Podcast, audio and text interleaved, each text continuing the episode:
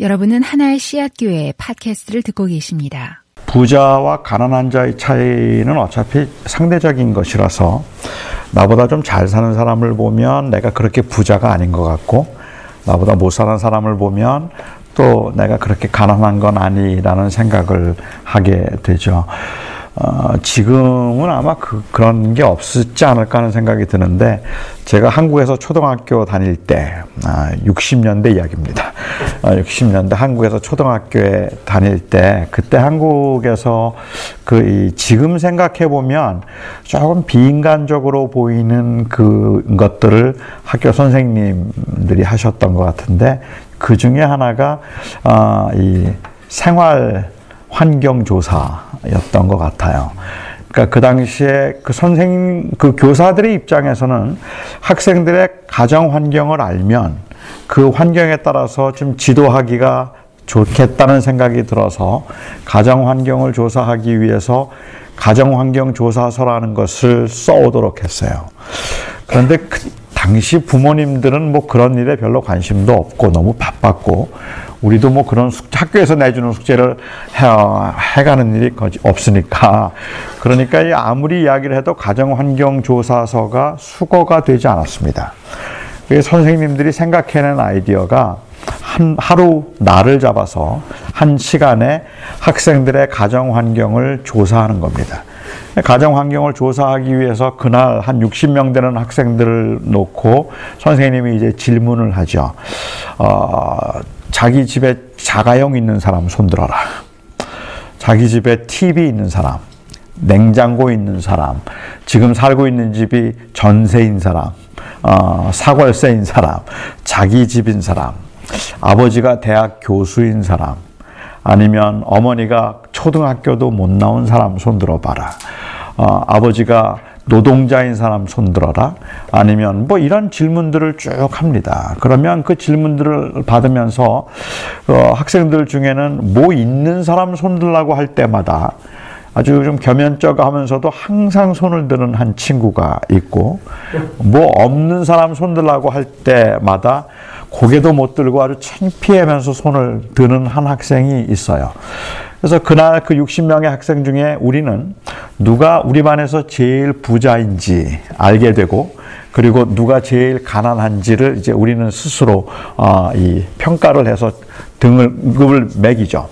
그러면 60명 중에 제일 부자 한 사람이 생기고, 그리고 제일 가난한 사람이 한 사람 생기면 그 중간에 있는 사람들은 다 중산층이에요. 그러니까 그 부자 앞에서는 아무도 자기가 부자라는 말을 먼저 못하고, 가난한 사람 앞에서는 제일 어쩌면 자기가 가난하다는 이야기를 하지 못하죠. 성경에서 부자가 천국에 들어가는 게 얼마나 어려운지, 낙타가 바늘귀로 들어가는 것보다 더 어렵다고 말씀을 하셨어도, 그 말씀이 우리에게 그렇게 마음에 막 부담이 되거나 아니면 크게 마음에 걸리지 않는 이유가 있다면, 이 말씀을 이 문자적으로 읽어서는 안 된다는 어떤 선제된 지식 때문이기도 하겠지만, 그건 못지않게 아마도 우리가 그런 부자는 아니라고 생각하기 때문에 그럴 것 같아요. 천국에 못 들어갈 만한 부자는 우리가 아니라고 생각을 하죠. 천국에 못 들어갈 만한, 천국에 들어갈 수 있을까를 좀 심각하게 고민해야 되는 부자는 어떤 부자일까? 주로 이런 부자들일 것 같아요. 구두는 주로 이 마놀로 블라닉 부츠를 즐겨 신는 사람입니다.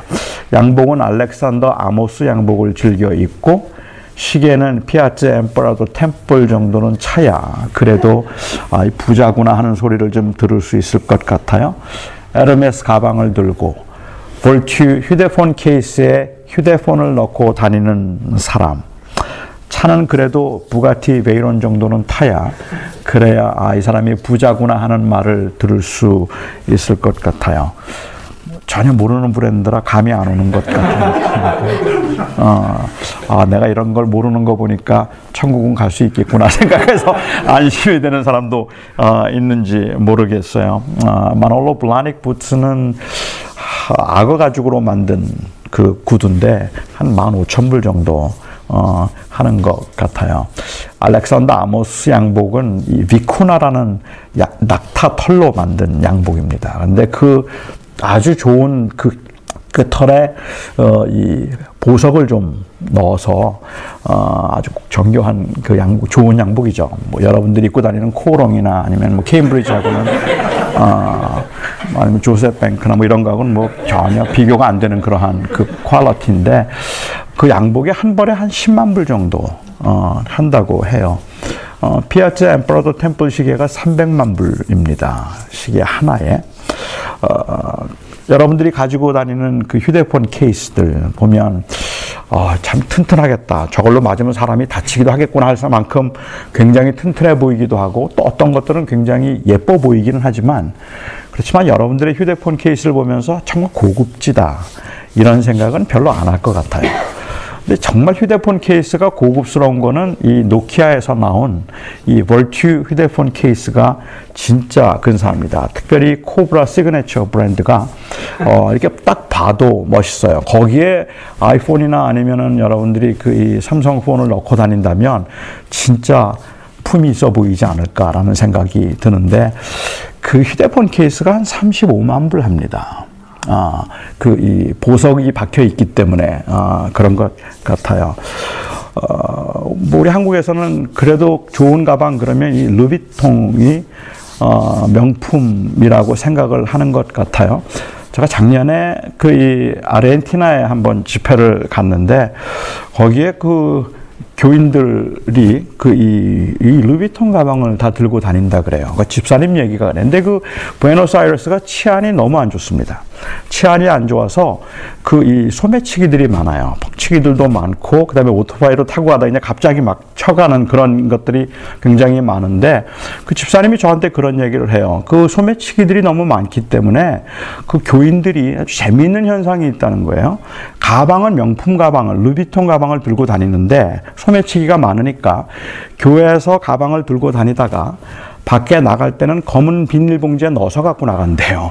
그래서 그 검은 비닐봉지에 넣고 이제 다닌다 해서, 아, 그럼 그 가방을 뭐하러 들고 다니나, 그냥 집에다 놓지. 근데 교회에서는 좀 보여주고 싶기 때문에 교회에는 그 가방을 들고 오고, 밖에 나갈 때는 비닐봉지에 넣어서, 그래서 아무것도 아닌 것처럼 하고 다닌다, 이제 그렇게 이야기를 하더라고요. 그 루이비통이 한 2,000불 정도 하는 것 같아요. 그 여러분 가지고 있는 짝퉁 말고 그 진짜가 한 2,000불 정도 하는 것 같아요. 근데 역시 가방은 에르메스가 진짜 좋죠. 특별히 이 버킨 브라운 그 에르메스는 봐도 참 멋있다 하는 생각을 들 만큼 좋은 그 이 가방입니다.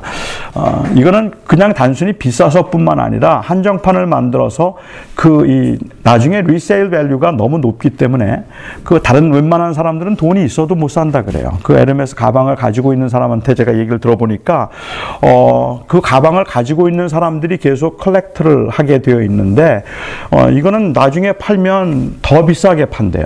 그렇기 때문에 가지고 있을 만한 가치가 있다라고 이제 얘기를 하는데, 한 35,000불 정도 주면 아마 그 정도는 살 수 있지 않을까 하는 생각을 합니다. 글쎄요, 뭐 BMW나 아니면 벤츠나 뭐 괜찮은 차 같아요. 그냥 타고 다니기에는 뭐 튼튼해 보이기도 하고, 또 뭐 안전할 것 같아요, 그 이 차가. 그래서 무난하겠다는 생각은 들지만, 그래도 BMW 타면서 고급차 탄다고 생각하긴 조금 쑥스럽지 않을까 하는 생각을 좀 하는데, 차라면 역시 그래도 부가티 베이롱 정도는 돼야, 그래야 명품 타고 다닌다 하는 말을 들을 수 있을 겁니다. 부가티 베이롱이 한 200만 불 정도 하는 것 같아요. 차 한 대에. 최근에 이제 램보르기니에서 나온 차가 280만 불짜리 좀 더 비싼 게 나오기는 했는데, 차 한 대가 한 200만 불은 돼야 그래도 명품이죠.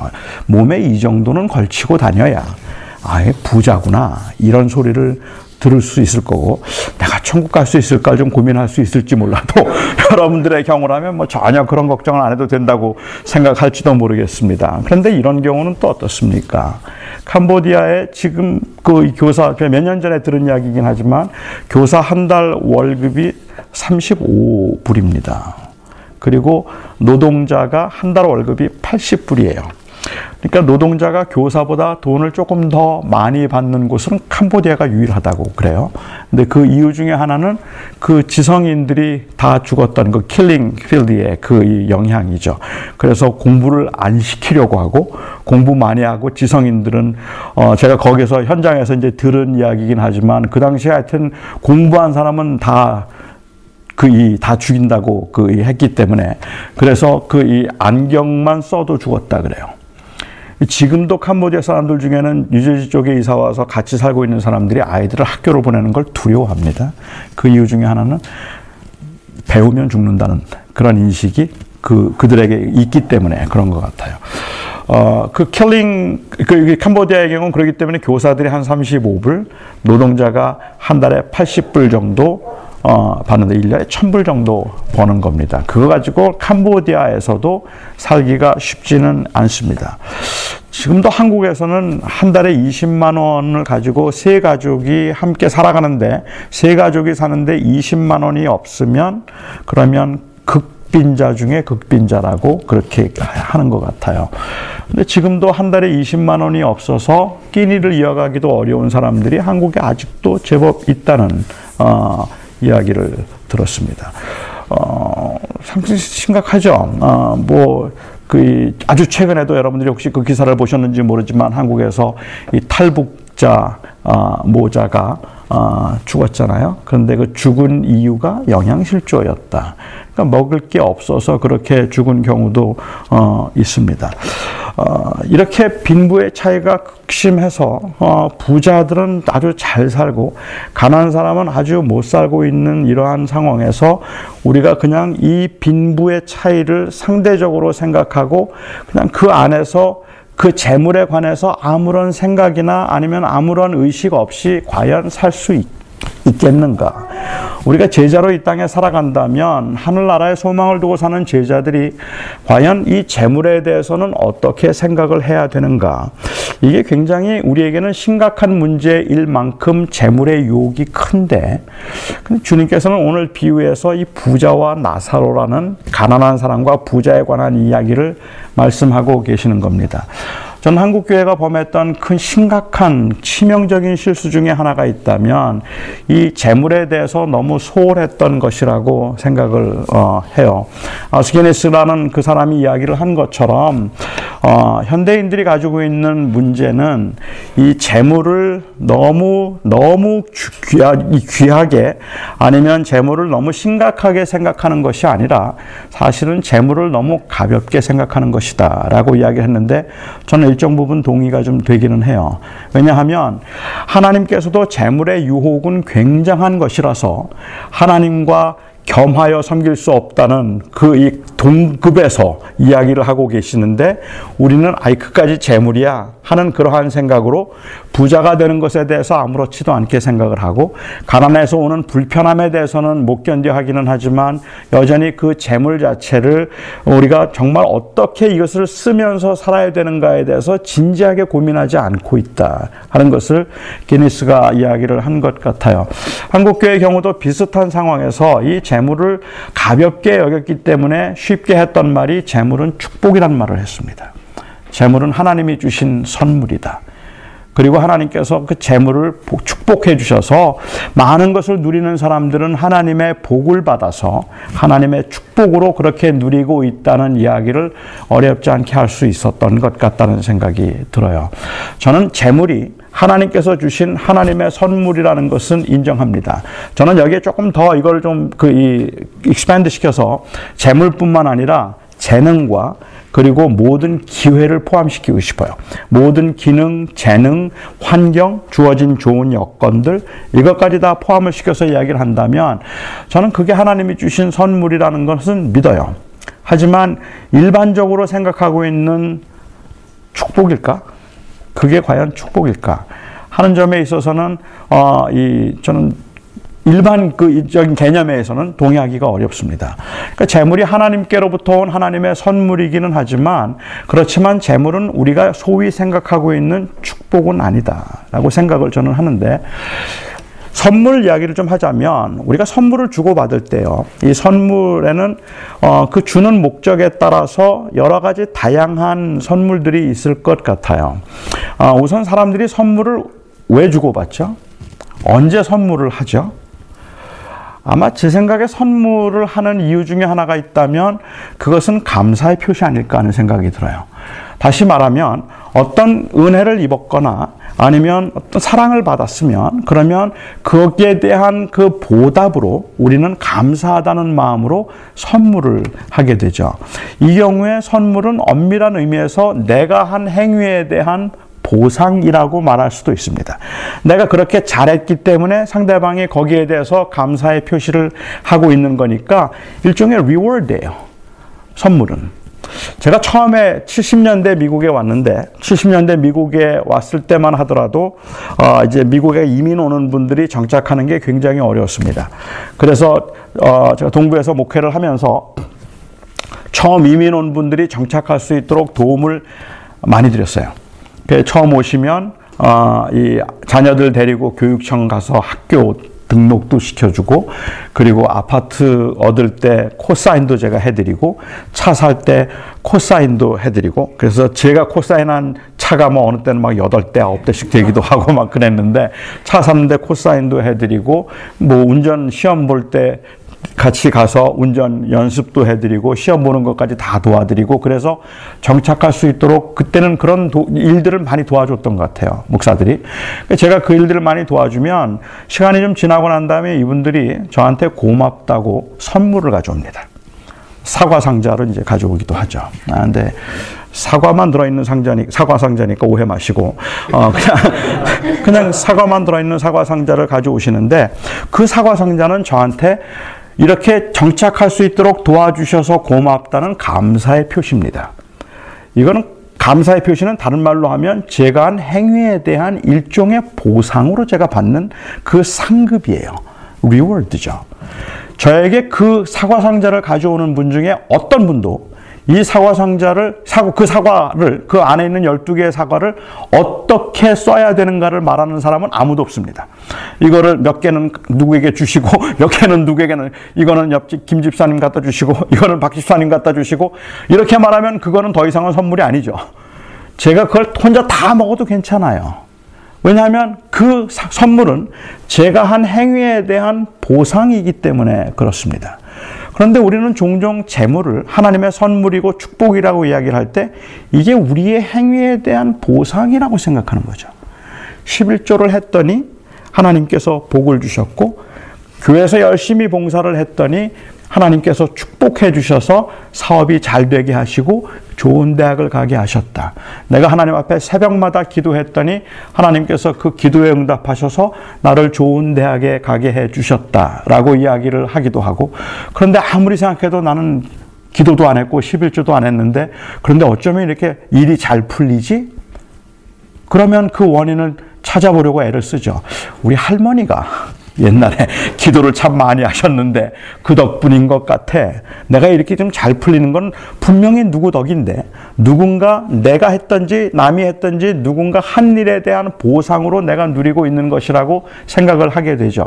그래서 그런 생각들을 은연중에 사람들에게 인커리지 시키기 위해서 종종 축복을 이야기하고, 이를 위해서 11조를 강조하기도 해요. 복을 받는 비결로 11조를 이야기하고, 11조 하면 복 받는다는 그 이 몇 번의 사례들, 사실인지 아닌지 확인되지도 않는 것들을 간증처럼 얘기해서 마치 공식처럼 이렇게 하면 당신들도 복을 받는다는 그러한 이야기를 하는 경우도 있는 것 같습니다. 이건 굉장히 위험한 생각인데, 사실은 그렇게 하다 보니까 여러분들이 아시는 것처럼 하나님 앞에 그렇게 11조도 하고 성실하게 교회 생활을 했음에도 불구하고 인생이 안 풀리는 사람들이 너무 많아요. 내가 이렇게 했더니 하나님이 나를 축복하셨다고 말하기에는, 그것을 공식으로 말하기에는 그렇지 않은 사람들이 너무 많단 말입니다. 열심히 섬겼는데도 불구하고, 잘했는데도 불구하고 어렵게 사는 사람들이 너무 많다는 것. 그것보다 더 혼란스러운 건 뭐냐 하면 11조 안 한 사람 중에 잘된 사람이 너무 많아요. 그리고 교회 봉사 하나도 안 했는데도 불구하고 훨씬 더 잘 나가는 사람들도 많이 있다는 거예요. 그러니까 이건 공식일 수가 없는 거잖아요. 근데 이 재물이 하나님의 축복이라고 이야기를 하면서 그게 마치 우리가 한 행위에 대한 보상이라고 생각한다든지, 그렇지 않다면 재물을 사랑의 표현으로 얘기하는 거죠. 또 다른 한 종류의 선물이 있다면 사랑하는 사람들이 사랑을 표현하는 거잖아요. 누군가를 사랑하면 그 사람에게 마음을 전달하기 위해서 선물을 할 생각을 하잖아요. 그래서 선물을 주게 되죠.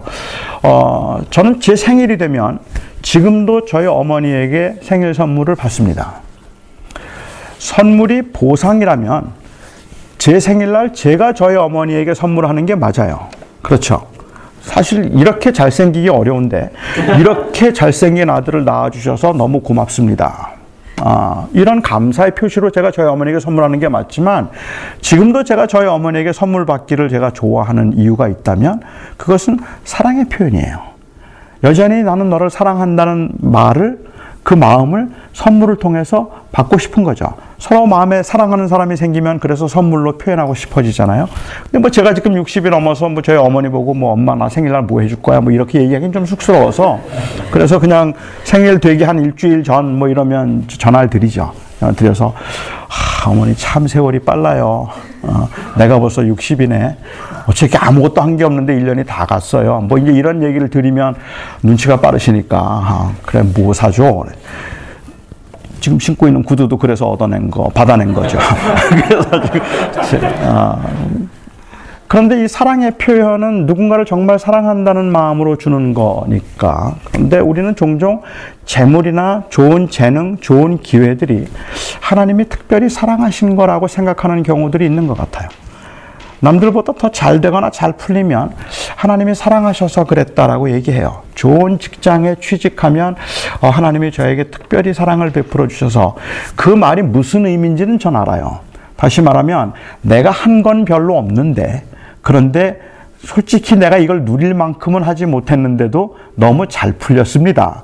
그런 의미에서 하나님이 나를 특별히 사랑해 주셔서 라는 말을 쓰고 있는 것 같기는 한데, 그런데 그 말에 함정이 있더라는 말이에요. 하나님이 특별히 사랑해 주셔서 나에게 이렇게 잘해 주신다고 정말 그렇게 말해도 될까? 그 하나님의 그냥 은혜로 내게 주어진 것이라는 말을 하려는 의도임에도 불구하고 그 말을 들으면서 상처받을 사람들이 얼마나 많을까 생각을 하는 거죠. 그런데 왜 하나님이 나는 사랑하지 않는 거지? 왜 하나님이 저 사람만 사랑하는 거지? 왜 저 사람들은 저렇게 하나님이 사랑하셔서 잘 되게 하시면서 왜 나는 인생이 그렇게 풀리지 않게 만드시는 이유가 도대체 뭐지? 그리고 왜 그런가 하는 그 내 고난과 시련의 이유를 하나님이 사랑하지 않는 이유가 뭔가라는 말과 동일시시키려고 하는 그러한 경향이 생기게 되더라는 말입니다. 좋은 집에 이사를 가서 어마어마한 집에 이사 가고 교인들을 불러서 입주 예배를 하면서 오신 여러분들께 감사합니다라고 하면서 하는 말 중에 사실 제가 한 게 하나도 없는데 하나님이 저를 특별히 사랑하셔서 이렇게 좋은 집을 주셨습니다 라고 이야기를 해요. 큰 교회 목사로 부임해 가면 하나님이 정말 저는 아무것도 아닌데 하나님이 저를 특별히 사랑해 주셔서 그래서 이렇게 큰 교회 담임으로 올 수 있게 해 주셨습니다. 그 간직의 의미는 아는데도 그 말을 들으면서 작은 교회 목사님은 무슨 생각을 할까 하는 생각을 하는 거예요. 그리고 그 집을 정말로 하나님께서 주신 특별히 사랑하셔서 주셨다고 하면 집도 없이 힘들게 살아가는 사람들이 거기에 같이 앉아 있으면서 무슨 생각을 할까? 왜 하나님이 나는 사랑하지 않는 거고 그 사람들만 사랑하는가라는 생각을 하지 않겠느냐는 말입니다. 그게 어떻게 사랑이겠어요? 하나님이 그를 특별히 사랑해서 주신 것이라고 말해도 정말 괜찮겠습니까? 제가 70년대는 미국에 오는 게 쉽지 않았어요. 그리고 한국이 경제적으로 아직 좀 어려울 때였기 때문에 미국에 오는 것을 굉장한 특권이라고 생각했던 그러한 그 경우도 있었던 것 같아요. 그러니까 70년대 이민교회 가면 어렵지 않게 들을 수 있었던 기도가 이런 기도들이에요. 하나님, 지금도 한국은 경제적으로 어렵고 아프리카에는 굶어 죽어가는 사람들이 많은데 하나님이 우리를 특별히 사랑하셔서 이 젖과 꿀이 흐르는 미국 땅으로 인도해 주심을 감사합니다. 그러면 거기에 있는 사람들은 전부 다 아멘했어요. 왜? 다 미국가 있으니까. 그리고 그렇게 기도했던 분들 지금 다 한국 가서 살아요. 한국이 더 살기가 좋아서 그런지는 모르겠지만, 이게 어떻게 하나님이 사랑하셔서 주신 것이라고 말할 수 있을까? 가난하면 하나님이 사랑하지 않는 건가요? 병이 들었거나 몸이 약하면 하나님이 사랑하지 않는 건가요? 아니면 아주 탁월하게 좋은 그러한 환경에서 잘 자라지 않았으면 하나님이 사랑하지 않는 걸까요? 말씀드렸지만 무슨 의도인지는 아는데, 그렇지만은 그 말이 다른 사람들에게 줄 수 있는 상처가 있다는 말이에요. 저는 하나님이 주신 것임은 확신하지만 그럼에도 불구하고 그것은 보상으로, 우리가 한 행위에 대한 보상으로 주신 것도 아니고 하나님이 우리를 특별히 사랑해서 주신 것도 아니라고 저는 생각해요. 제가 아마 이만큼 이야기를 하면 교회를 좀 오래 다닌 분들의 경우에 있어서는 조금 혼란스러울지도 모르겠다 싶어요. 왜냐하면 교회에서 늘 재물은 축복이라고 이야기를 들었고, 가장 대표적인 경우가 구약에 보면 아브라함도, 그리고 이삭도, 야곱도, 요셉도, 다니엘도 다 부자였잖아요. 하나님께서 구약에 말씀하시기를 하나님을 사랑하는 자를 형통하게 하신다고 말씀하셨고, 그를 경외하는 자들을 하나님께서 다 풍요하게 하신다고 말씀하셔서 그들이 다 부자가 됐잖아요. 그런데 왜 그렇게 말하느냐라고 이의를 제기하는 분도 계실 것 같아요. 그런데 저는 성경을 좀 구속사적으로 읽어야 된다고 생각해요. 그러니까 이 성경이 예수 그리스도를 통해서 어떻게 완성되는가 하는 그 점진적으로 완성되고 있는 그 과정으로 성경을 읽어야지 되는 것이 아닌 게 아닐까. 그러니까 구약은 폐지됐다는 게 아니라 구약에 있는 것들은 원래부터 그 의도는 무언가를 예표하고 있었다고 보는 게 맞다는 거죠. 그 대표적인 예가 있다면 그게 바로 제사죠. 우리가 제사를 할 때 옛날엔 짐승의 피를 가지고 하나님께 나왔잖아요. 그러나 오해하지 말아야 되는 건 옛날 사람들이 짐승의 피로 죄사함을 받은 건 아니에요. 그 짐승의 피는 예수 그리스도의 피를 보여주고 있을 뿐이에요. 그러니까 어떤 짐승의 피도 우리 죄를 살 수 없어요, 사실은. 그런데 하나님께서는 그것을 통해서 예수 그리스도를 바라보게 하시고, 그리스도의 이 제물 대심, 그리고 그리스도께서 어떻게 우리를 위한 희생제물이 되는가를 보여주시기 위한 것이기 때문에 예수님이 오신 후부터는 더 이상은 제사를 하면서 짐승의 피를 가지고 하나님께 나가지 않아요. 예수 그리스도의 보혈의 공로로 우리는 하나님의 자녀가 되고 하나님께 예배하고 하나님께 가까이 갈 수 있게 된 거죠. 그러니까 구약에 있던 제사가 신약에 와서 예수를 통해서 완성된 거잖아요. 또 다른 하나의 완성된 개념이 있다면 저는 성전이라고 생각해요. 그러니까 구약 시대에는 이스라엘 백성들이 가나안 그 광야 생활을 시작하면서 하나님께서 성막을 짓도록 하셨거든요. 하나님이 그들 가운데 함께 하셔서 그들을 보호하시고 그들을 지켜주신다는 그 가시적인 그 표시들이 광야에는 특별히 많았어요. 유난히 광야는. 그래서 그 가시적인 표시 중에 하나가 구름기둥과 불기둥. 지금도 아마 우리 인도하면서 우리가 살아가는데 구름기둥과 불기둥을 그렇게 거창한 건 아니더라도 그냥 한 줄기라도 구름기둥과 불기둥이 우리 앞길을 인도해 주신다면 저희 정말 살기 편할걸요? 그렇죠. 그냥 구름기둥이 가는 데만 따라가면 되고 불기둥이 따라가면 하니까 구름기둥과 불기둥이 있었고, 만나와 메추라기가 있어서 일용할 양식들을 채워주었고, 그리고 또한 성막이 있어서 하나님이 그들 가운데 계시다는 것을 하나님이 보여주셨어요. 그런데 이스라엘 백성들이 가나안에 정착하면서 이 구름기둥과 불기둥도 사라졌고, 만나와 메추라기도 끊어졌고, 성막 하나만 남죠. 이제 그게 성전으로 이제 바뀌는 거잖아요. 그러니까 성전이라는 것은 결국은 하나님이 그들 가운데 계셔서 그들의 하나님이 되시고 그들은 하나님의 백성이 된다는 일종의 하나님의 언약이라는 말이에요. 그 하나님의 임재에 대한, 그리고 하나님의 인도하심에 대한 그 언약적 상징이 바로 이 성전이었다는 말이죠. 그 성전은 그래서 그런 의미에서 굉장히 중요했는데, 바벨론에 포로로 갔다가도 돌아오면 그들은 제일 먼저 했던 일이 뭔가 하면 바로 성전을 증축하거나 아니면 개축하는 일이에요. 그 성전을 증축하는 일이 그들에게 그토록 중요했던 것은, 성전을 증축한다는 이야기는 하나님이 계실 집을 다시 지어드린다는 뜻이 아니라 그것은 그들이 하나님께로 다시 돌아온다는 의미예요. 하나님을 다시 청하여서 하나님이 그들 가운데 계시도록 하겠다는 하나님의 임재를 의미하는 것이었다는 말이죠. 그러니까 구약에 나와 있는 학계서라든지 말라기서라든지 아니면 스가랴서라든지 이런 말씀을 가지고 우리가 자꾸만 하나님의 성전을 지어야 된다라고 그렇게 이야기를 하는 것은 굉장히 위험한 이 접근이 아닐까라는 생각을 하죠. 왜냐하면 그들이 돌아오게 됐던 것은 단순히 성전을 짓는 게 아니었단 말입니다. 그것은 하나님께로 돌아오는 하나님의 임재, 하나님의 함께하심, 그 언약적 하나님의 임재를 의미하는 것이었다는 거죠. 예수님께서 요한복음 1장에 보면 예수님께서 성전을 보면서 말씀하시기를 저 성전을 헐라 내가 사흘 동안에 일으키겠다라고 말씀하셨고, 요한은 친절하게 거기에 카멘터를 달아서 이는 예수 그리스도께서 당신의 육체를 가리켜서 말씀하신 것이라, 예수 그리스도가 바로 성전이 됐단 말이에요. 예수님이 구약에 말했던 그 성전을 완성하셔서 하나님이 우리와 함께 하신다는 그 임재의 확신이 이제는 그리스도 통해서 완성되었다는 말입니다. 그렇기 때문에 더 이상은 이제는 우리는 어떤 한 장소에서 하나님의 임재를 보지 않아요. 여기가 성전이 되는 이유가 있다면 이것은 하나님이 여기에 계셔서 그런 것이 아니라 예수가 이 안에 계시기 때문이고, 여러분들의 마음속에 예수가 계시기 때문에 성전이 되는 거예요. 예수가 있는 곳이 바로 성전이 됐다는 말입니다. 이제 더 이상은, 그래서 교회는 사람이죠. 교회가 사람이라는 말은 바로 그리스도를 섬기고 있는 사람들이 모여 있는 곳이지 어떤 특정한 장소가 아니라는 말입니다. 우리는 예배당을 지어요. 우리는 교회당을 지어요. 우리는 때로는 워십홀을 만들기도 하고, 우리는 때로는 그래서 이 게더링 룸을 만들기도 해요. 하지만 우리는 생츄어리를 더 이상은 만들진 않아요. 왜냐하면 우리가 얘기하는 건 하나님은 그 어떤 한 장소에 거룩한 곳에 계시는 것이 아니라 바로 그 성도들 안에 계시다고 생각해서 예수 그리스도가 성전을 완성하셨다고 생각하기 때문에 신약시대 그리고 초대교회 교인들의 경우는 하나님을 위한 집을 지어드려야 된다는 의식이 별로 없었단 말이에요.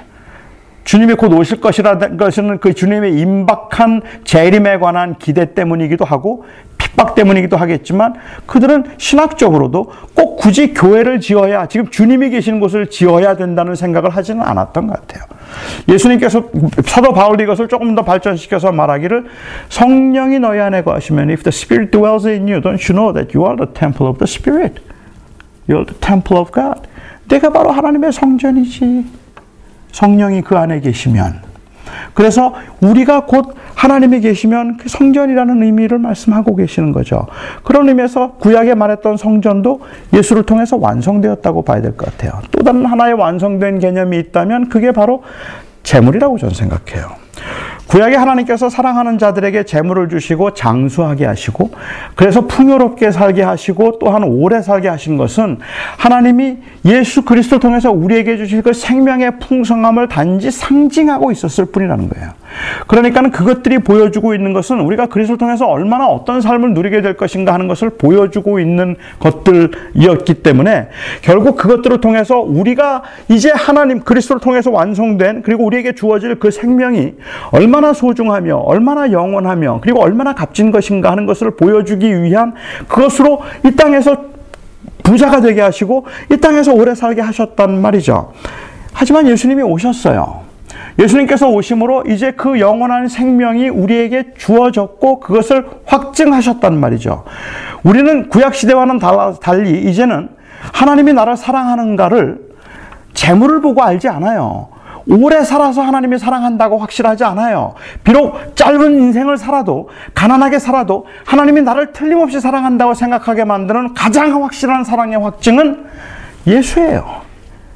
예수가 내 안에 있으면 그 예수 때문에 나는 하나님의 사랑을 의심하지 않는 거예요.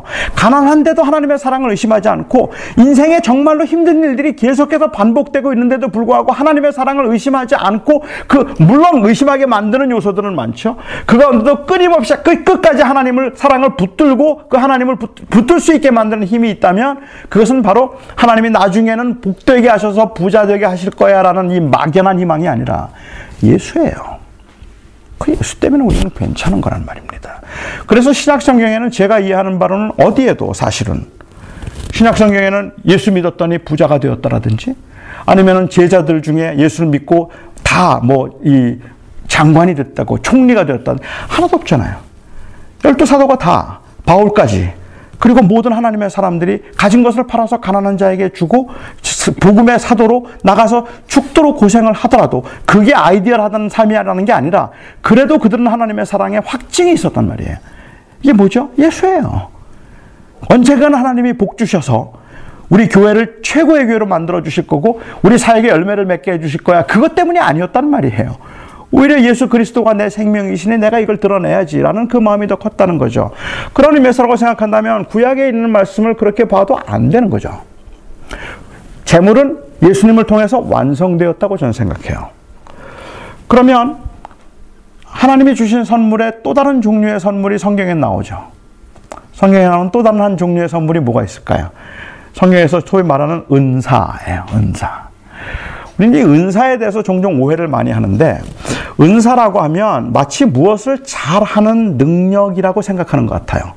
그래서 여러분들에게 무슨 기적적인 은사가 아니라면 여러분들은 은사가 뭡니까? 라고 말하고 무슨 은사를 받으셨습니까? 라고 말하면 대개의 경우에서 자신 있게 말할 수 있는 사람이 거의 없어요. 이거 같을 때 그거라고 말하면 또 교만하다 그럴 것 같은 그런 느낌들. 그래서 내가 뭘 할 줄 안다는 말을 잘 못하죠. 왜냐하면 은사라는 말은 내가 뭘 잘한다는 의미라고 이해를 하기 때문에 그렇고 우리가 은사를 개발한다, 뭐 은사를 발견한다고 말하는 것도 내가 뭘 잘하는가 하는 그 ability를 강조한다고 말한다고 생각하기 때문에 그런 것 같아요. 그래서 종종 오해하는 것 중에 하나가 교회 밖에서는 재능이라고 부르는 걸 교회 안에서는 은사라고 부른다고 생각하는 경우도 있는 것 같아요. 그렇죠. 그러니까 그 재능이 곧 은사라고 생각을 하는 경우도 있죠. 저는 그건 아니라고 생각해요. 은사와 재능은 아주 다르다라고 생각을 하는데 이렇게 한번 예를 들어볼까요? 아주 굉장히 노래를 잘하는 세계적인 오페라 가수가 있다고 한번 가정해보죠. 노래를 너무너무 잘해요. 세계적인 가수예요. 그런데 이분이 교회에서는 노래를 한 번도 안 해요. 찬양도 하지 않고 회중 찬양을 하는데도 안 해요. 목을 아껴요. 다른데 이 큰 무대에서 노래를 해야 되기 때문에 그래서 뭐 특송도 안 하고 회중 찬양할 때도 찬양을 하지 않고 그냥 입만 그렇게 하고 소리를 잘 안 내죠. 그런데 유명한 가수예요. 그러면 사람들은 뭐라고 말하느냐면 교회에서 하나님이 참 저분에게 좋은 은사를 주셨는데 저 은사가 잘 활용되면 좋겠다 그래요. 뭐 근데 저는 정확하게 말하면 그 말은 맞는 말 같지가 않다는 거예요. 성경에서 사용하는 그 용어를 볼 때는 오히려 저는 좀 정확하게 말한다면 하나님께서 저분에게 좋은 재능을 주셨는데 저 재능이 은사가 되면 좋겠다라고 말하는 게 맞는 것 같아요. 은사의 특징은 능력이 아니라 쓰임이에요. 어떻게 쓰임을 받는가 하는 것으로 결정되는 것이지 뭘 잘하는가 하는 것으로 결정되는 게 아닌데 우리는 마치 뭘 잘하는 아주 퍼머넌트한 어떤 어빌리티가 나에게 있나? 그 생각을 하다 보니까 사실은 못 찾죠. 아무리 생각해도 별로 그런 게 없는 것 같다는 생각이 들기 때문에 이건 교회에서는 섬김에 있어서는 굉장히 위험한 일이겠다는 생각을 좀 하기도 합니다. 음악을 한 분들은 대개가 자기의 은사는 언제나 음악이라고 생각해요. 지금 현장에서 하나님께서 나를 어디에 쓰기를 원하시는가라는 질문을 하지 않고 나는 그걸 제일 잘하니까 그게 내 은사일 거라고 생각을 하는 경우죠. 제가 저희 교회 새로 오시는 분들에게 멤버십 클래스를 하면서 제가 종종 물어요. 멤버십 클래스 하면서 여러분들이 보시기에는 제가 가르치는 은사가 있습니까? 그래요. 그러면 거의 많은 분들이 아이 그럼요. 목사님 가르치는 은사 있습니다. 그래요.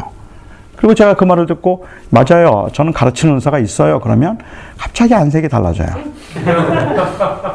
아니 우리가 그렇게 말해도 자기는 그렇게 말하면 안 되는 거잖아요. 그렇죠? 목사님 가르치는 은사가 있습니다. 아이 제가 무슨 저 그렇게 잘 못해요. 이렇게 말해야 되는데 네 제가 있죠. 이렇게 얘기를 하면 아이고 또 잘난 척을 뭐 이렇게 생각을 하는 것 같아요. 근데 제가 가르치는 은사가 있다고 말할 때 그 말의 의미는 잘 가르친다는 말이 아니라 가르치는 사역이 있다는 뜻이에요. 제게 가르치는 은사가 없고 가르치는 사역이 없다면 그러면 저는 목사 안 해야죠. 그런데 지금 제가 하나님께서 저를 그곳에 부르셔서 가르치는 일을 하게 하셨다고 한다면 그게 가르치는 은사가 있다고 생각을 하는 거죠.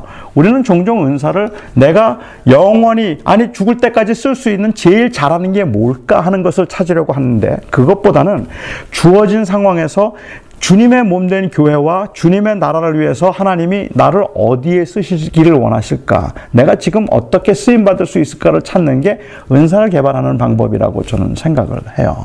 근데 그 은사를 이야기하는데 재물도 은사라는 거예요. 제가 이야기하는 선물이지만.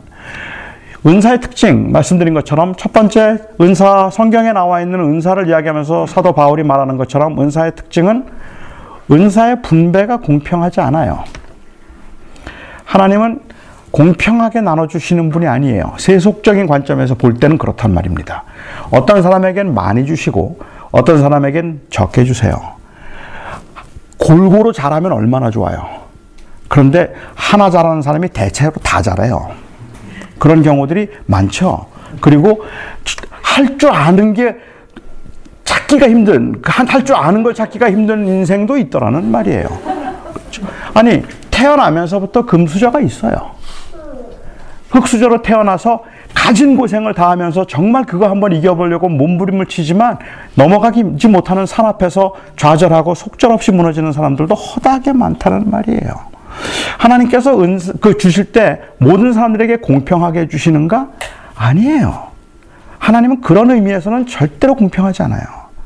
하나님은 어떤 사람에겐 많이 주셨고요, 어떤 사람에겐 적게 주셨어요. 적어도 세상에 보기에는 그래서 하나님이 공평하게 여겨지지가 않는 거죠. 제가 한번 뉴욕에 집회를 갔는데 설교가 끝나고 난 다음에 한 자매가 저를 찾아왔어요. 그리고는 저한테 그래요. 목사님, Pastor Rowe, I don't think God is fair. 그래요. 하나님이 공평하지 않다는 거예요.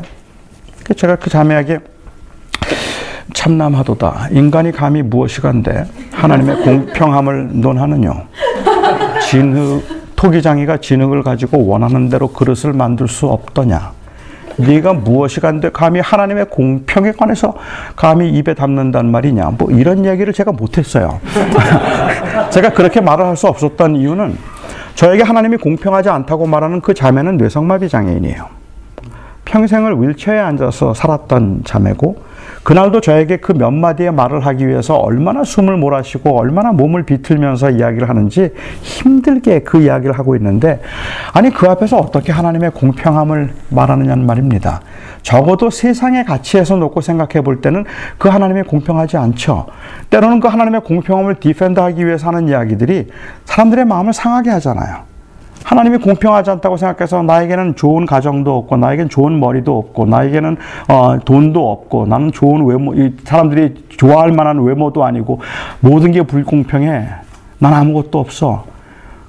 그를 위로한다고 하는 말이, 야 너는 머리도 나쁘고 너는 뭐 못생겼고 뭐 가정도 제대로 좋지 못하지만 그치만 넌 싸움 잘하잖아. 이게 무슨 위로가 되느냐는 말이에요. 이 세상에서는. 근데 우리는 억지로라도 그 작은 거 하나도 찾아서 거기에 기대어서 마치 하나님은 공평하다고 말하는 것 같은데 그럴 수 없죠. 그 자매에게 하나님은 공평하지 않습니다. 하나님은 진짜로 공평하지 않아요. 어떤 사람에겐 5을 주셨고요. 어떤 사람에겐 2를 주셨고 어떤 사람에겐 1를 주셨어요. 2개 가지고 배를 남기는 것, 최선을 다하는 것이 배를 남기는 거라면 2 가지고 2 남겨서 4개를 만들어도 5개 가진 사람 노는데 못 쫓아가요. 이 세상엔 여러분들이 아무리 몸부림쳐도 못 쫓아갈 사람들이 있어요. 세상에 있는 사람들 중에는 여러분을 보면서 아무리 해도 내가 저 사람들을 못 쫓아가겠다고 탄식하는 사람들도 있어요. 어떤 사람에겐 많은 것이 주어졌고요. 어떤 사람에겐 적은 것이 주어졌어요. 그리고 이 세상 사람들은, 세상은 몇 개를 가졌는가에 의해서 한 사람의 가치를 결정하려고 해요. 그래서 소유와 신분에 의해서 한 사람의 가치가 결정되기 때문에 너 뭘 할 줄 아느냐 하는 질문과 너 뭘 가졌느냐 하는 그 질문에 의해서 한 사람의 가치가 결정되는 상황에서는 하나님은 공평하지 않은 거예요. 어떤 사람은 아무것도 못하고 어떤 사람은 아무것도 가치를 못했기 때문에 그런 거죠. 반면에 모든 다른 사람들은 날 때부터 다 가진 걸 어떻게 해요? 정말로. 돈이 열심히 일하면 돈 번다? 일 안 해서 돈을 못 버는 거다? 그 말은 맞는 말이 아니에요. 제가 볼 때는 게을러서 돈을 못 버는 사람도 있어요. 그렇지만 열심히 하는데도 불구하고 안 되는 사람도 있더라는 말이에요. 정말 열심히 사는데 정말 아침부터 밤까지 열심히 일을 하고 하는데도 정말 안 돼요. 힘들게 일해가지고 겨우 돈 모아서 겨우겨우 해서 세탁소 하나 장만하고 이제 좀 쉬겠다 싶었는데 1년도 안 돼서 그 앞에서 갑자기 시에서 도로 공사한다고 땅을 다 파버리더라고요. 그리고는 가게 문을 닫는 거예요. 한참 막 이제 좀 희망을 가지고 막 꿈을 갖고 막 다 되는 것 같았는데 갑자기 IMF 터져요. 이걸 누가 감당하겠어요? 그런데 어떤 사람들은 하는 대로 되는 사람도 있잖아요. 이 세상은 몇 개를 가졌는가를 가지고 한 사람의 가치를 결정하니까 그 앞에서는 사실은 하나님의 공평함을 말한다는 게 참 그렇죠. 근데 여러분, 하나님의 공평함이 어디 나타나는지 아세요? 하나님의 공평함은 하나님이 우리에게 몇 개를 주셨는가를 정확하게 알고 계시고, 그리고 우리에게 주신 것에서 배 이상을 기대하지 않으신다는 거예요. 즉, 주어진 것에서 최선을 다해서 사는 것이고, 세상 사람들은 몇 개 가졌는가를 묻기 때문에 이 세상에서 살아남으려면 경쟁이에요. 내가 몇 개 가졌는가는 중요하지 않아요. 내가 저 사람보다 많이 가졌는가가 중요해요. 그리고 주님께서 보실 때는 사실은 주님은 그 가치관으로 인생을 보지 않으신다는 거죠. 제가 그 자매에게 그렇게 얘기했어요. I think God has given you only quarter talent. 하나님이 너한테는 한 달란트도 아니고 quarter talent 주신 것 같다. 근데 you know what? 그 quarter talent를 가지고 하나님은 5 달란트를 이기라 그러신 게 아니에요. 1 달란트를 받은 사람은 그 1 달란트로 5 달란트를 이기라는 줄 알았어요. 그래서 그는 당신은 굳은 사람이라, 마음이 당신은 굳은 사람이라 심지 않은 데서 거두는 줄을 내가 알았기 때문에 땅에 그냥 묻어뒀습니다. 그랬어요. 말이 안 되니까. 그리고 주님께서는 차라리 그러면 은행에다 갖다 두지? 이자라도 받게? 그걸 왜 땅에다 두었니? 이 사람의 입장에서 볼 때는 이건 페어하지 않은 거예요. 그러니까 그게 열심히 하게 만드는 동기가 아닌 거죠. 그래서 주님께서는 그러나 2개 받은 사람이 2개를 남겼을 때도 똑같은 토시 하나 틀리지 않고 착하고 충성된 종아, 내가 작은 일에 충성하였으니 큰 일 내가 내게 맡기리라고 말씀하셨고, 5 달란트 받은 사람도 똑같았단 말이에요. 결국은 하나님께서 우리에게 주신 게 다르지만, 그 자매에게 제가 얘기했던 건 하나님께서 쿼터 탈란트를 주셨는데, 하나님은 힘들고 버겁긴 하지만 세상에 시선이 있으니까 그렇지만 쿼터 탈란트를 남기는 것, 최선을 다해서 사는 것, 그게 우리가 해야 될 책임일걸. 하나님은 그것 가지고 다른 사람이 이기라고 말하는 거 아니지. 아마도 그런 점에서 저는 제가 별로 좋아하지 않는 단어가, 그게 얼마나 격려가 되는지는 알면서도 별로 좋아하지 않는 단어가 이 인간 승리라는 단어예요. 인간 승리. 장애인들을 위로하겠다고 너도 헬렌 켈러가 될 수 있어. 그 말이 얼마나 위험한 말인지. 그 작은 교회, 어려운 교회에서 힘들게 버겁게 사역하고 있는 목사를 위로하겠다고, 당신도 하나님께서 매달리면 큰 교회 하나님이 만들어 주실 거야.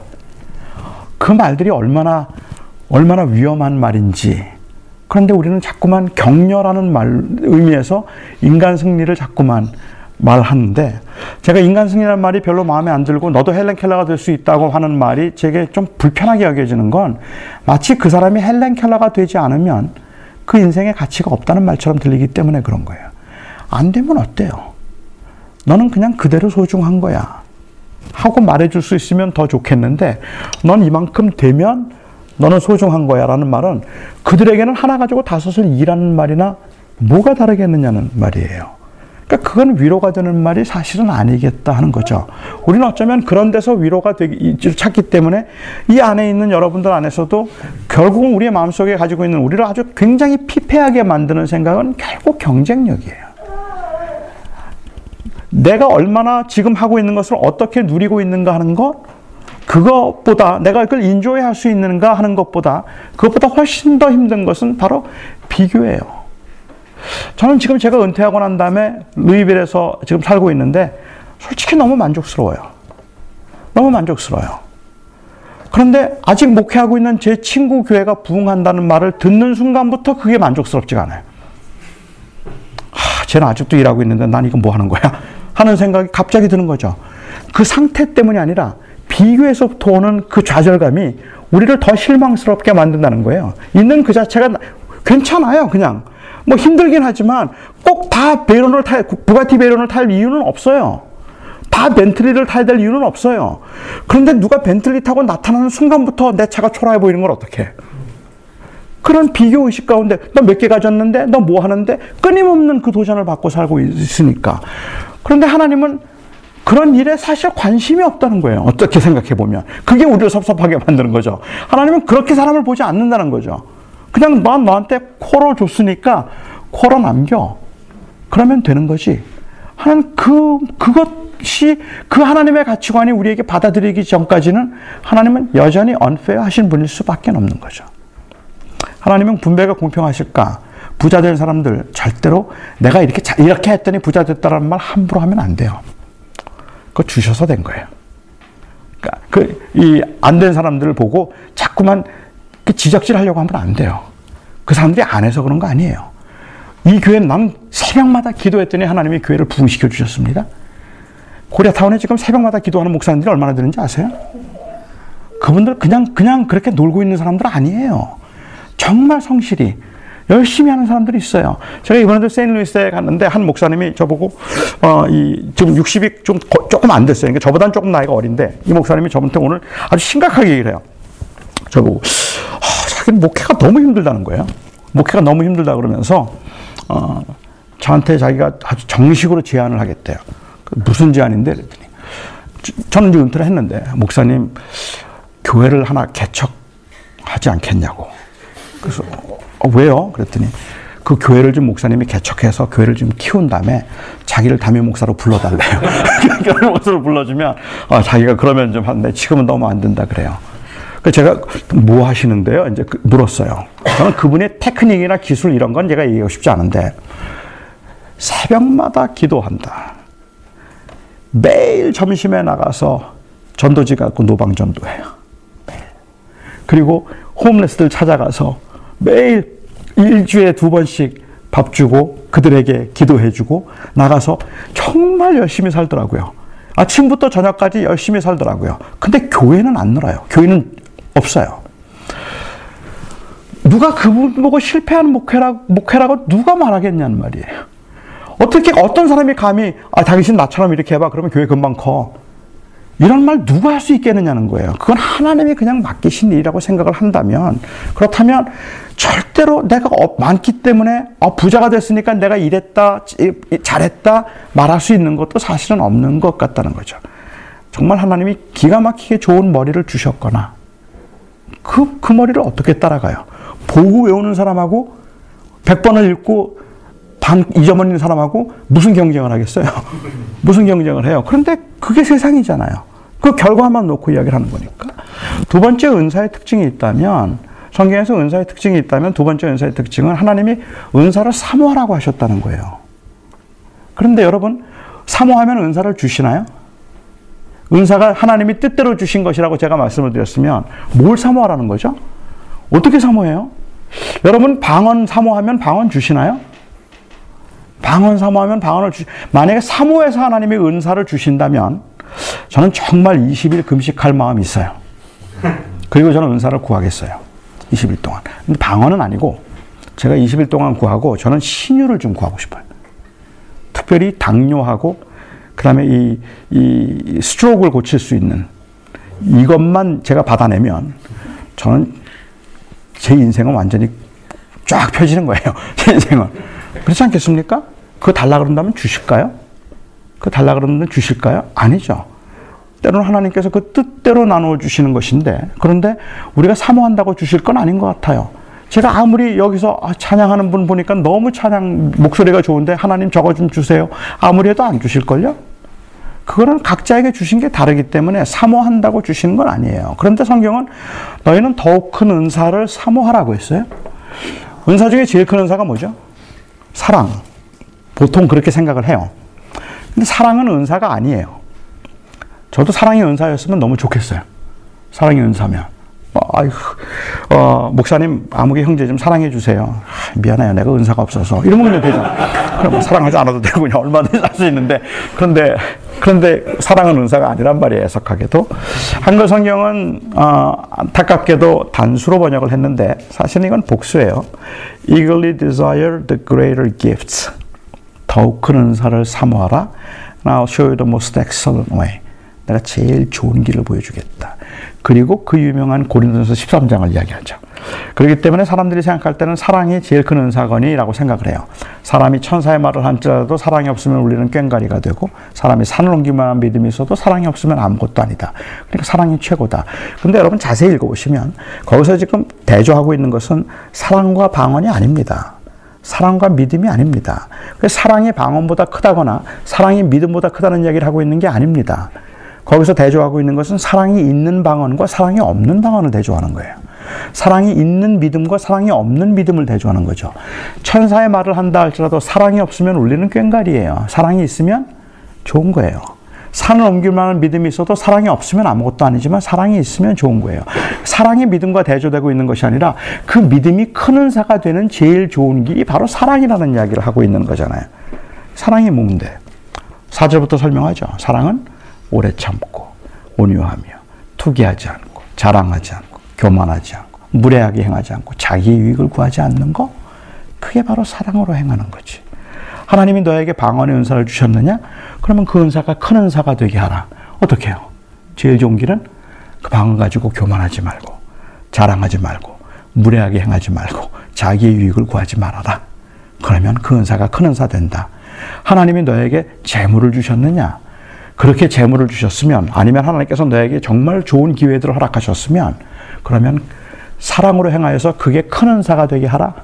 그것 가지고 교만하지 말고 무례하게 행하지 말고 자기의 유익을 구하지 말아라. 그 말씀을 하시는 거죠.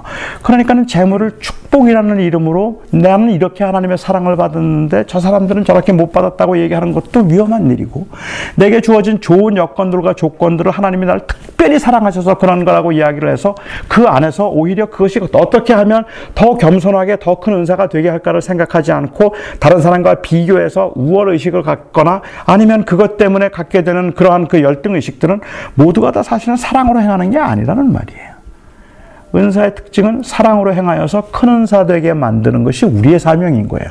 그러니까 우리가 뭘 구해서 큰 은사를 받아내는 게 아니라 사실은 하나님이 뜻대로 주셨을 때 그 주신 것을 가지고 최선을 다하지만, 그렇지만 사랑으로 행하여서 그것이 잘 유익하도록 하는 거죠. 세 번째 은사의 특징이 있다면, 은사는 아까도 말씀드린 것처럼 하나님은 쓰임을 위해서 주신 거예요. 은사는 잘해서 주신 선물이 아니라 쓰라고 주신 사역이에요. 모든 은사에는 사명이 있어요. 가르치는 은사가 있다면 가르치는 은사에는 반드시 사명이 있어야 되는 거예요. 이거는 누리라고 주는 게 아니에요. 하나님이 재물 많이 주셨으면 거기에서 사명을 느껴야 돼요. 그리고 그것을 겸손하게 오히려 어떻게 하나님을 잘 섬길 수 있을까를 생각해야 되는데, 이걸 자꾸만 축복이라는 이름으로 누렸단 말이에요. 섬김이 목적인 것을 누림에다가 그 이 초점을 뒀다는 것이 한국교회의 심각한 문제고, 축복이라는 말 속에 담겨있는 함정이란 말이죠. 이거는 우리가 누리는 게 아니에요. 이거는 우리에게 주신 사명이에요. 써야 되는 것들이에요. 잘 써야 되는 거예요. 하나님이 여러분들에게 좋은 재능을 주셨거나 좋은 기회를 주셨거나 아니면 좋은 환경에서 여러분들이 만약에 모든 게 잘 풀려간다고 하면, 어떤 사람들은 잘 안 풀려가 어떤 사람은 잘 풀려가면 하나님이 나를 더 사랑하신다라고 생각할 게 아니라, 그렇게 잘 풀려가는 상황에서 내게 주신 사명이 뭘까 하는 생각을 해야 된다는 말이죠. 그런데 우리는 자꾸만 다른 걸 생각하죠. 제가 볼티모어에 있을 때 한 분을 만났는데 자녀 셋을 다 하버드를 보냈대요. 그래서 셋을 다 하버드에 보내고 간증을 자꾸 다니시는 것 같아요. 근데 간증 이렇게 하는데 제가 한번 뵀는데 다 하나님의 은혜라 그래요. 그러면서 그냥 자기가 한 일은 없고 아침마다 아이들하고 큐티를 했대요. 그랬더니 하버드 갔다. 믿어지세요? 그래서 그랬더니 하나님께서 이렇게 복을 주셨다는 거예요. 하나님 잘 섬겼더니 하나님이 복 주셔서 우리 아이들이 좋은 대학에 가게 됐다, 그 얘기를 하는 거예요. 그래서 제가 권사님을 내가 한번 컨프런트를 했어요. 권사님에게, 권사님과 하나님이 잘해서 나에게 이렇게 주셨다고 말하지 말고 우리 아이들을 통해서 하나님이 하실 일이 많은가 봅니다 라고 말하는 게 조금 더 정확할 겁니다. 그 자체로는 복이 아닙니다. 그것이 어떻게 쓰이는가에 따라서 그게 화가 될 수도 있습니다. 때로는. 그러니까 그걸 잘 쓰이는 게 중요하지 않겠는가라는 말씀을 드린 적이 있었는데, 우리는 사실은 재물을 너무 가볍게 여기는 경향이 있는 것은 마치 그냥 내가 해서 얻은 거라고 생각을 하는 경우도 있지만, 난 별로 한 게 없는데도 불구하고 하나님이 많이 주셨다고 생각하는 경우라도 이걸 어떻게 섬겨야 될까에 대해서 좀 더 생각할 필요가 있는, 그게 우리 세팅인데, 그걸 염두에 두고 한번 오늘 부자와 나사렛의 비유를 좀 보잔 말입니다. 예수님께서는 이 비유에서 한 부자하고 그리고 한 가난한 사람을 아주 극대화시켜서 지금 말씀하고 계시기 때문에, 여기에 부자는 무지무지한 부자를 말하고 여기에 가난한 사람은 무지무지하게 가난한 사람을 이야기해요. 그런데 우리가 무지무지한 부자라고 말을 할 때 성경에는 우리에겐 별로 그렇게 와닿지 않아요. 고운 베옷 자색 옷을 입고 날마다 호화로이 연락했다. 그게 그렇게 대단하게 여겨지지 않잖아요. 그러니까 우리말로 조금 바꾸자면, 이 부자는 어떤 사람인가 하면 알렉산더 아모스 양복을 입고 에르메스 가방을 들고 고배산 소고기를 송로버섯으로 메리네이트한 3,000불짜리 이 최고급 요리를 보르도 샤토 라피테 레드 와인에 곁들여서 날마다 마시는 거예요. 오, 갑자기 확 와닿죠. 그렇게 여러분 또 보르도 샤토 라피테를 또 모르시는구나. 하여튼 좋은 와인이에요. 그러니까 이제 그걸 해서 날마다 호화롭게 연락하고 호화롭게 즐기더라. 모든 사람들이 부러워할 만한 최고의 인생을 사는 사람이에요. 그리고 여기 한 거지가 있었는데 이 거지는 우리말로 바꾸지 않아도 될 만큼 충분히 불행을 잘 표현하고 있죠. 그 쓰레기통을 뒤져서 그 부잣집의 쓰레기통을 뒤져서 허기진 배를 채우고 있었는데 그가 누워있으면 개들이 와서 상처를 헌데를 핥았다라고 얘기하는데 어떤 일부 신학자들은 말하기를 개들이 와서 상처를 핥고 있는데도 그냥 두었다면 이 사람은 아마도 중증장애인이거나 그렇지 않으면 기력이 거의 없어서 꼼짝도 하지 못하는 사람이었을 거라고 생각해요. 그 사람은 그 부자의 집 앞에서 그렇게 굶어 죽어가고 있었어요. 그리고 이 부자는 정말 호화스럽게 살고 있었어요. 그리고 부자는 죽어서 지옥에 갔고 그리고 나사로는 가난했던 나사로는 죽어서 천국에 갔어요. 근데 여러분들은 이 비유를 보면서 솔직히 별로 그렇게 공감대가 느껴지지 않는 이유가 있다면 여러분들은 그런 부자도 아니고 그런 가난한 사람도 아니에요. 그러니까 이 부자 같은 부자라면 조금 찔림이 와야죠. 큰일 났네. 나 어떡하지? 그런데 그런 부자가 아니라고 생각하죠. 그러니까 별로 공감대가 만들어지지 않아요. 그나마 이 비유가 우리에게 공감대를 만들게 만들어주는 것은 죽은 후의 문제예요. 부자는 죽어서 지옥 갔어요. 그리고 나사로는 죽어서 천국 갔어요. 그러니까는 많은 사람들은 이 비유를 보면서 부자가 왜 지옥에 갔을까를 묻고 싶어요. 그리고 나사로는 왜 천국에 갔을까 하는 것을 묻게 되죠. 그러니까 주님은 사실은 이것을 제자도에 관한 비유로 말씀하신 것인데 우리는 종종 이것을 구원론에 관한 비유로 해석하는 경향이 있단 말이에요. 그래서 부자가 왜 지옥에 갔을까 하는 것들을 자꾸만 찾아보려고 하죠. 부자는 왜 지옥에 갔죠? 화로에 연락해서 잘 먹어서 지옥 갔다고 말해도 괜찮겠습니까? 만약에 그게 사실이라면 여러분들이나 저나 심각하게 물어봐야 돼요. 어느 정도까지 먹을 수 있는지. 그렇잖아요. 잘못 먹으면 지옥 가는데. 그런데 호화로이 먹었다 그랬으니까 도대체 어느 정도까지 먹을 수 있는가? 질문해야 될 문제가 되잖아요. 근데 정말로 호화로이 연락했기 때문에 지옥 갔다고 말해도 될까요? 아니면 부자가 지옥 간 이유가 그 집 앞에서 가난한 사람이 굶어 죽어가고 있는데도 불구하고 그를 도와주지 않았기 때문에 자기 혼자 먹었기 때문에 지옥 갔다고는 사회정의를 말해도 괜찮겠습니까? 아마 그러면 이 부자는 참 억울하다는 생각이 들 거예요. 하필은 왜 우리 집 앞에 누워있어갖고 내가 지옥 가게 만들었는가 생각할 수도 있는 거 아니에요. 저쪽 가서 누워있지. 그러면 나는 괜찮았을 텐데. 그런 얘기인가요? 아니 어느 정도까지 사회정의를 해야 되는 거죠? 부자가 지금 지옥에 가게 된 이유가 거기 앞에 가난한 사람이 굶어 죽고 있는데 혼자 잘 먹었기 때문에 그런 이기심 때문에 갔다고 말해도 저는 그 문제는 굉장히 심각한 문제라고 생각하지만 이 비유는 지금 그걸 말하는 것 같지가 않다는 게 문제라는 말이에요. 나사로는 왜 천국에 갔습니까? 가난해서요? 그러면 가난이 천국 갈 수 있는 근거가 될 수 있는 건가요?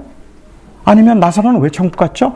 그래서 어떤 사람들은 말하기를 나사로라는 이름이 엘리에셀이라고 하는 히브리어 하나님의 도우심이라는 말의 헬라 표기예요. 헬라어 번역하면 나사로가 되니까 하나님의 도우심이라는 이름을 나사로에겐 주었지만 부자에겐 이름이 없었다. 따라서 나사로는 하나님을 믿는 사람이고 부자는 하나님을 믿지 않는 사람. 그렇게 하면 성경 전체의 가르침하고 딱 맞는 것 같다는 거예요.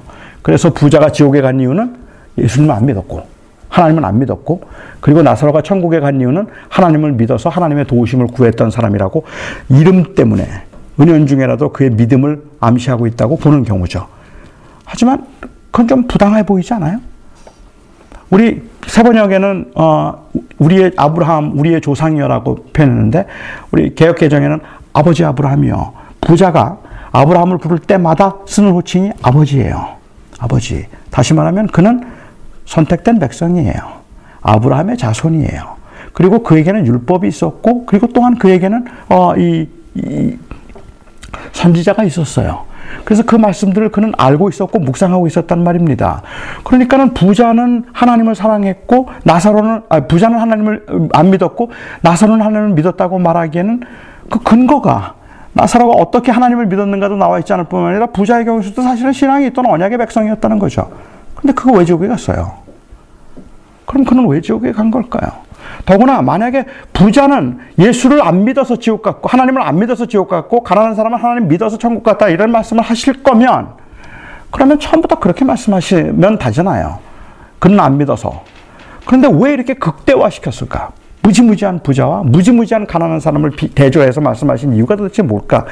이해가 안 돼요. 제가 볼 때는 이것은 사실은 구원에 관한 이야기가 아니에요.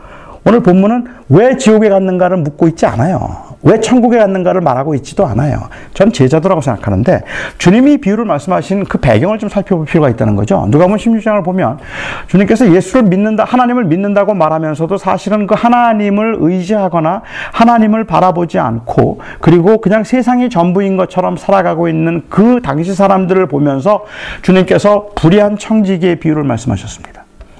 불의한 청지기의 비유를 통해서 이 하늘나라의 소망을 두고 산다고 하면서도 하늘나라의 그 관점에서 살고 있지 않고 있는 이 청지기에 관한 이야기로 당시 사람들의 그 이 모습, 준비되지 않은 모습을 이제 안타까워하신 그 비유를 말씀하셨는데 주님은 이 비유에서 그가 불의한 청지기라는 걸 강조해요.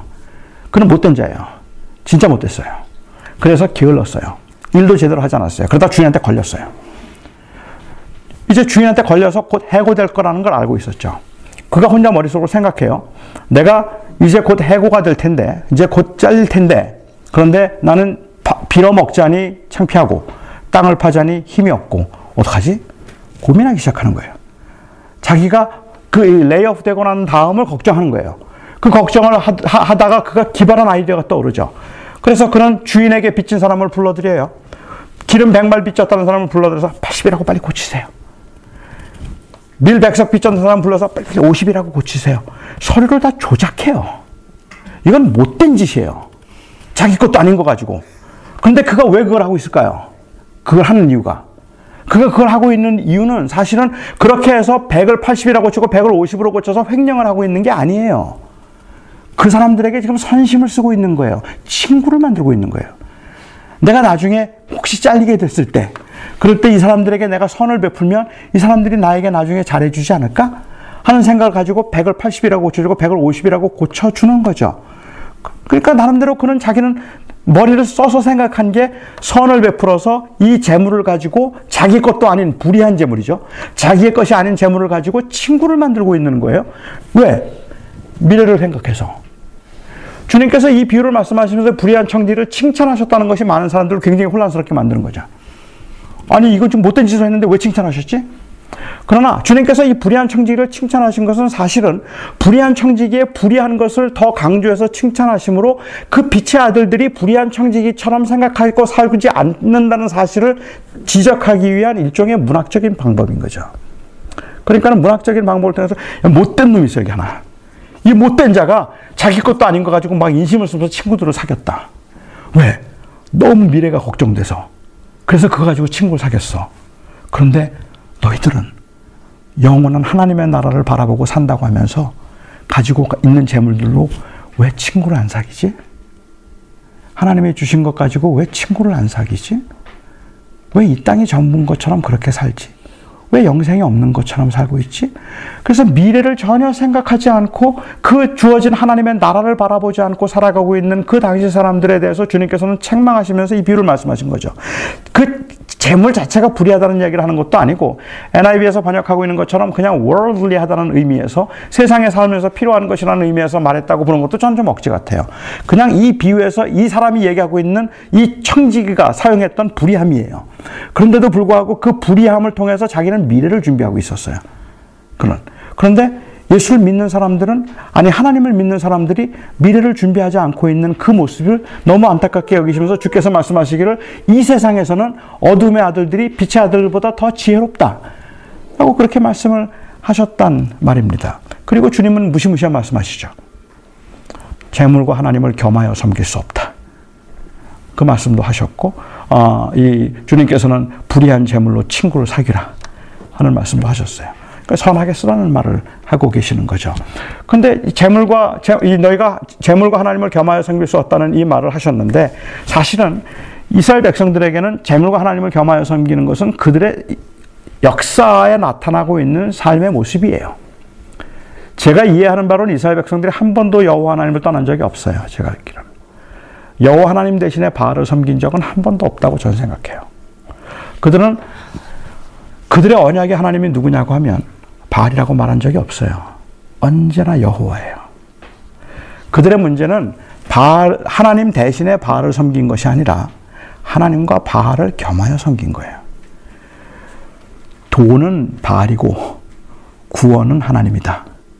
그게 그들의 생각이죠. 고난과 환난을 당하면 언제나 여호와께 부르짖었어요.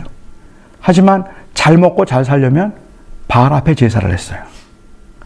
그거는 그 둘을 같이 섬겼기 때문에 그들이 가지고 있던 문제죠. 캐나니제이션의 심각한 문제는 그들이 가나안 신을 섬기기 위해서 여호와를 버린 게 아니에요. 그들이 둘을 함께 섬기는 거죠. 같이 가고 있는 거죠. 그래서 그것을 버리지 못하고 있는 그 모습, 이 모습에 대해서 주님께서는 안타까워하시고, 그리고 주님께서 그 모습을 하나님과 재물을 겸하여 섬길 수 없다고 말씀을 하신 거죠. 자, 그런데 문제는 뭐냐면 주님께서 이 비유를 말씀하셨더니 14절에 보면 바리새인들이 비웃었어요. 호호, 너는 어떻게 이 어둠의 아들들보다도 더 이렇게 지혜롭지 못하냐 그랬더니 비웃었어요.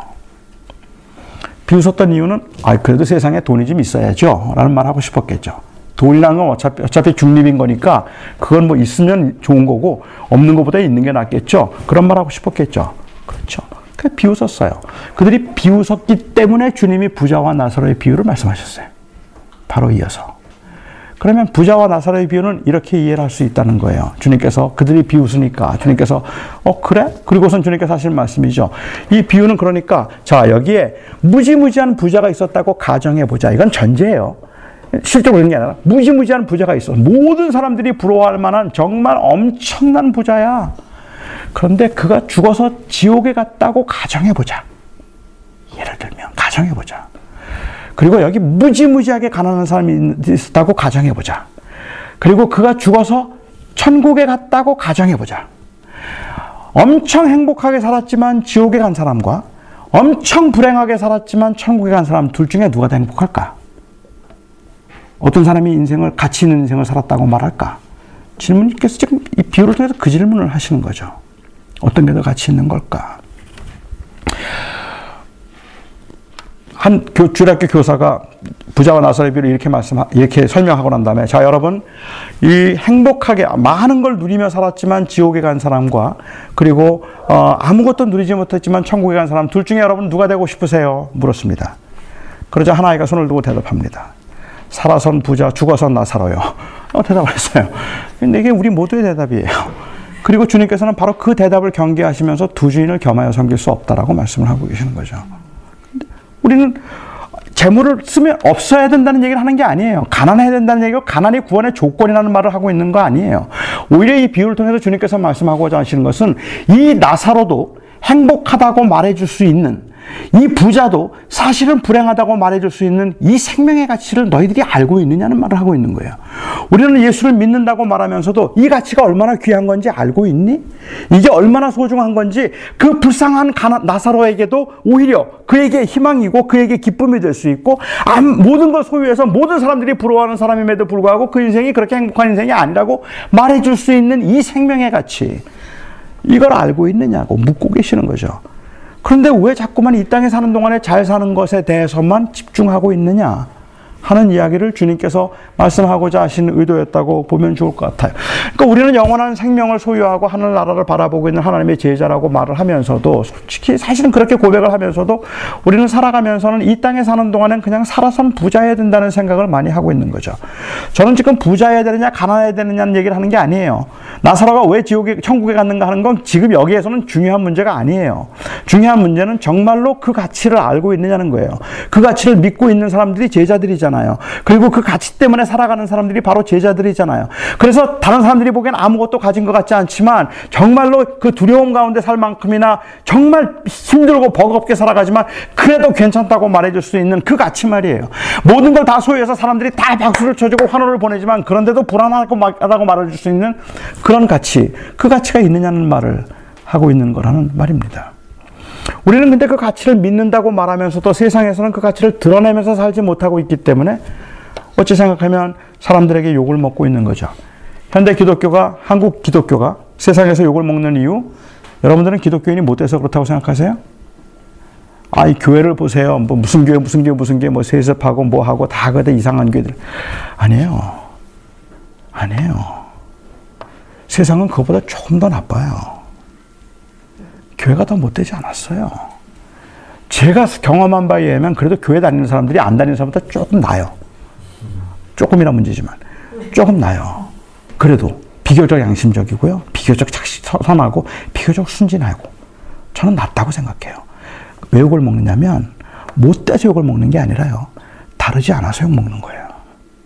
다르지 않아서. 아니, 천국이 있다면서, 그런데 왜 우리하고 똑같은 거야? 왜 우리처럼 생각하고 사는 거야?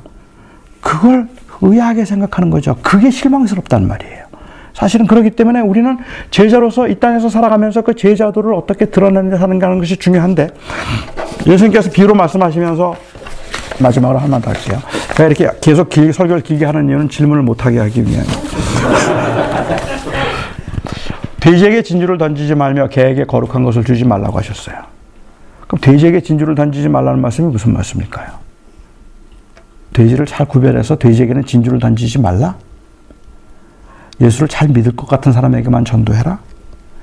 안 믿을 것 같은 사람에게는 전도하지 말라? 제가 초등학교 5학년 때 교회를 처음 나갔는데요. 초등학교 5학년 때 교회가 너무 좋았거든요.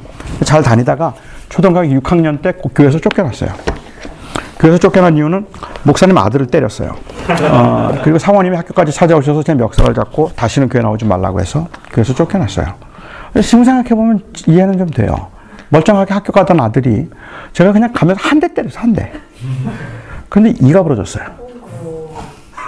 저는 그때 제 몸에 소림사에 피가 흐른다는 걸 알고 그다음부터는 주먹을 안 써요. 이제 자제하고 사는데 이가 부러졌으니까 사모님이 얼마나 놀랬겠어요. 학교 가던 아이가 이가 부러져서 피를 막 흘리면서 들어오니까 학교까지 찾아왔는데 잘못했다고 그래야 될 제가 자꾸만 걔가 먼저 그랬다 그러고 걔가 뭐 얄밉게 굴었다 그러고 뭐 자꾸만 그러니까 이제 화가 나시니까 너 교회 나오지 말라는 거죠. 그러니까 저는 교인들은 다 위선자라고 생각했어요. 순 엉터리들, 원수를 사랑하라고, 무슨 원수, 아들 때린 교인도 사랑하지 않으면서 무슨 원수를 사랑해, 뭐 맨날 이제 이러고, 예, 그 교인들을 욕하고 다녔거든요. 제가 그렇게 다니다가 고등학교 1학년 때 제 동생이 저를 교회로 전도를 했어요. 교회 가자고. 근데 제 동생이 예수님 사진 하나 어디서 얻어왔는지 이제 그걸 걸어놨는데, 교회 가자 그럴 때마다 저는 그 방에 들어가서 그 예수님 사진에다 침을 뱉었어요. 그리고 제 동생에게 한 번만 더 나보고 교회 가자라면 저거 다 부셔버린다. 나한테 교회 가자 그러지 마. 그때만일 제 동생이 생각하기를, 아, 저건 돼지다. 돼지에게 진주를 던지지 말라고 하셨는데 전도해봐야 예수님 사진에 침이나 뱉고 저거 안 되겠다. 그렇게 생각했더라면 전 없는 거예요. 제 동생이 꾸준히 그래도 전도를 해서 지금까지 교회를 계속 인도를 했기 때문에 교회를 다니게 되고 지금 여기까지 오게 된 것 같아요. 돼지에게 진주를 던지지 말라는 말씀은 돼지를 잘 구별하라는 영적 분별력에 관한 얘기가 아닙니다. 제가 이야기해, 이거는 제자도에 관한 얘기예요.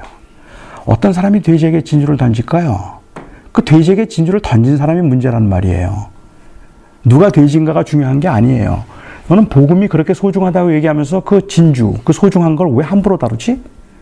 왜 그걸 아무한테나 던져서 밟히게 하지? 그 이야기를 하고 계시는 거죠. 제가 좀 더 설명을 드리기 위해서 예를 든다면, 전 탁구를 굉장히 좋아했어요. 탁구를 엄청 좋아했는데, 제가 탁구 선수 중에 제일 좋아했던 선수가 옛날에는 여러분들은 모르시겠지만 유남규라고 국가대표가 있었어요. 유남규 선수를 저는 정말 좋아했거든요. 작년에 제가 수원 가서 만났어요. 유남규 집사를. 그 제가 당신 너무 좋아하는데 라켓 하나 달라고 그랬더니 내년 2월에 집회할 때 주겠대요. 그래서 제가 이제 갖고 다니면서 제가 자랑할 건데, 유남규 선수 너무너무 제가 좋아해요. 근데 그건 아직은 안 줬을 때예요. 그러니까는 그때 제가 이건 예예요. 너무너무 좋아하는데 제가 자기를 너무 좋아하고 탁구를 너무 좋아한다는 걸 알고 유남규 선수가 저에게 자기가 사용하던 라켓을 선물로 줬어요. 예를 들면. 진짜로는 안 줬고 그걸 줬어요. 제가 그걸 받고 너무너무 뛸 듯이 좋은 거예요. 제가 제일 좋아하는 선수인데, 제일 좋아하는 선수가 자기가 사용하던 라켓을 저에게 선물로 줬단 말이에요. 이게 너무 좋았어요. 그래서 그걸 들고 막 집으로 들어오면서 제 아내를 부르고, 제 아이들을 부르고, 막. 이게 뭔지 알아요, 여보? 유남규 선수가 사용하던 라켓이야.